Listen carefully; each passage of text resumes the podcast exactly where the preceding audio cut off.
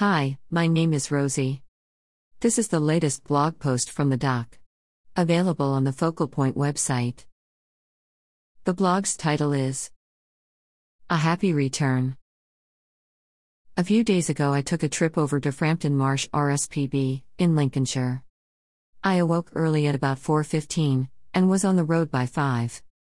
At that time in the morning, it was an easy and uneventful trip across from Cheshire, which is not always the case going from west to east in this part of the country. As I arrived, I was told that the bird that had drawn me here was still present, but arriving at the lagoon I soon found out that it had just flown off, hopefully to come back later. In the meantime, I decided to busy myself with checking out the reserve and its bird life. The main lagoon was awash with waders, a huge gathering of black-tailed godwits, several bar-tailed godwits, a few knot, some dunlin, and best of all a summer plumage, adult curlew sandpiper. There was also a real surprise, a hooper swan, more often a winter visitor. I can only assume this was an injured bird that stayed on after the rest of its flock migrated in spring. I then decided on a circuit around the lagoons, by the seawall route.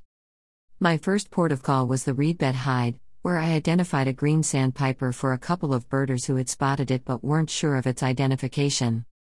I next set about checking the lagoons on my route around the reserve, and added some great birds to my day list, including seven spotted redshanks close together, some of these still in black summer plumage. Also seen were a juvenile black-necked grebe, a ruff and ringed plover. A few pairs of avocets were present, some with chicks, and all being aggressive to every other bird on the lagoons, as usual. A group of over two hundred knot, including some summer-plumaged brick-red birds, which looked extremely smart in the bright summer sunshine. A single Egyptian goose wasn't uncommon on this side of the country, but in Cheshire this would have been a scarce bird. On the return down the track, towards the visitor centre lagoon, I watched a very smart wood sandpiper on a small pool. Unfortunately, it flew off before I could get any photographs. As I arrived at the lagoon, I got the news I wanted to hear. The main attraction was back.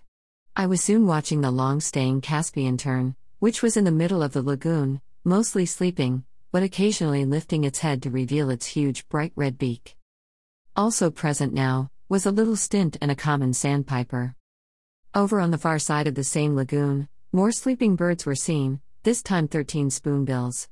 An impressive group of this strange-looking waterbird species, which is now colonizing this country. A few other bird species were added after I had eaten my lunch, including water rail, a party of yellow wagtails and a sedge warbler, breeding right next to the path and showing down to literally three feet.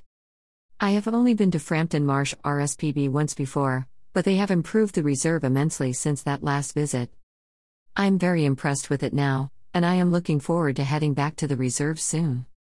Without trying too hard, I amassed sixty-four species and left relatively early, at one thirty to avoid any traffic.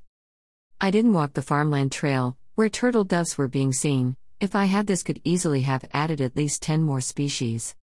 I ended up with four new birds for the year, and enjoyed a great day at a fabulous reserve. Stay safe and happy birding. Team Focal Point.